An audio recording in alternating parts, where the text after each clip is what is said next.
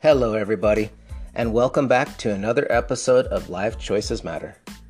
And there is a lot to talk about, so let's just get right to it.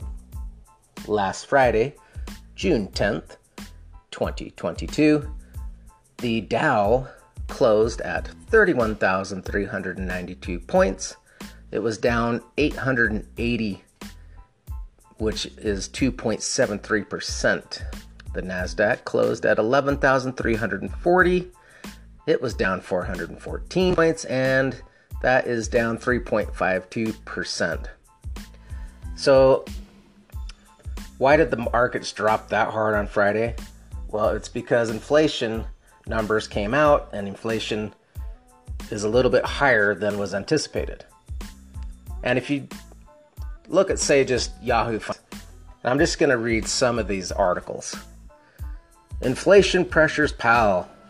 What to know this week. Here's another one by Barron's.com. Why the stock markets are falling so hard. Another one Dow Jones futures loom. Stock market flashes bearish signals as inflation spikes. And one more stock markets fall stock markets fall on highest inflation in 40 years. So yeah, inflation has risen back up. You can just just by le- looking at the the articles, you can definitely see the sentiment of the market right now. Wow, and it's not just stocks. Cryptocurrencies have really taken a hit and currently, as I'm recording this, Bitcoin is at 27,402 or $424 and Ethereum is down down to 1481 per coin. And I'll just do one more. Cardano is at just under 52 cents per coin. But man, Bitcoin and Ethereum, that's really down, especially for Ethereum. So, like I said, it's not just the stock markets. Cryptos have really taken a hit as well. So, before I go any further, I've got to talk about Amazon. Ticker symbol AMZN. And its share price is down quite a bit after the split, and it fell quite a bit last Friday on June 10th. And now with Amazon, if you look at its 52 week range, it shows a low of $101.26 per share and a high of $188.65 per share. I still think that Amazon could fall a bit further just because of inflation and, of course, gas prices.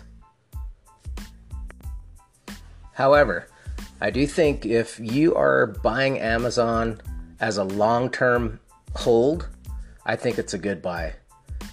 Um, and of course, you always want to try to get it as low as price as possible but long term, I think Amazon's going to do great. Um, Yahoo Finance still has the recommendation rating at a 1.7, so still right between a strong buy and a buy. So, why it's very hard to time the market and buy at the bottom and sell at the high of the high, certainly hard to do that. But one thing's for sure if you're buying a good company or you're in a good fund or a good 401k for the long term, odds are you're going to do quite well. Now, remember, I am not a licensed financial professional. This is just for your fun and entertainment. Always go out and do your own research when you're investing, be it a one company or a fund an IRA, whatever it is, make sure you are doing your own research. So, on to some exciting news. Tesla, ticker symbol TSLA, has announced that it's going to do a 3 to 1 stock split. Now, Tesla closed last Friday at $696.69 per share. And if you look at the 52 week range of Tesla, the high is $1,243.49 and a low of $593 $8.50. So it is nearly back to its 52 week low. It has a bit of a way to go, but it's it's quite a ways down. If you look at the Yahoo recommendation rating, it's at a 2.4, right between a buy and a hold. So, Tesla's stock split is not set in stone. The matter will be put up to vote at the company's 2022 shareholder meeting scheduled for August 4th.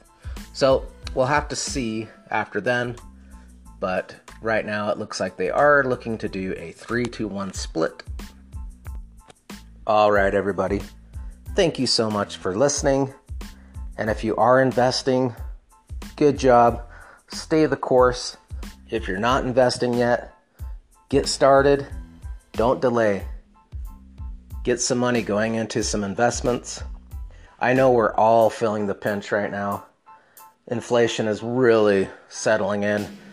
Um, just at the gas pump alone, I talked about Tesla earlier. I wish I had one so I didn't have to get gas right now. But I know we're all feeling that. Um, I saw diesel prices the other day, and it was a bit shocking. It was about six bucks a gallon um, for diesel, and we're all filling it at the grocery store.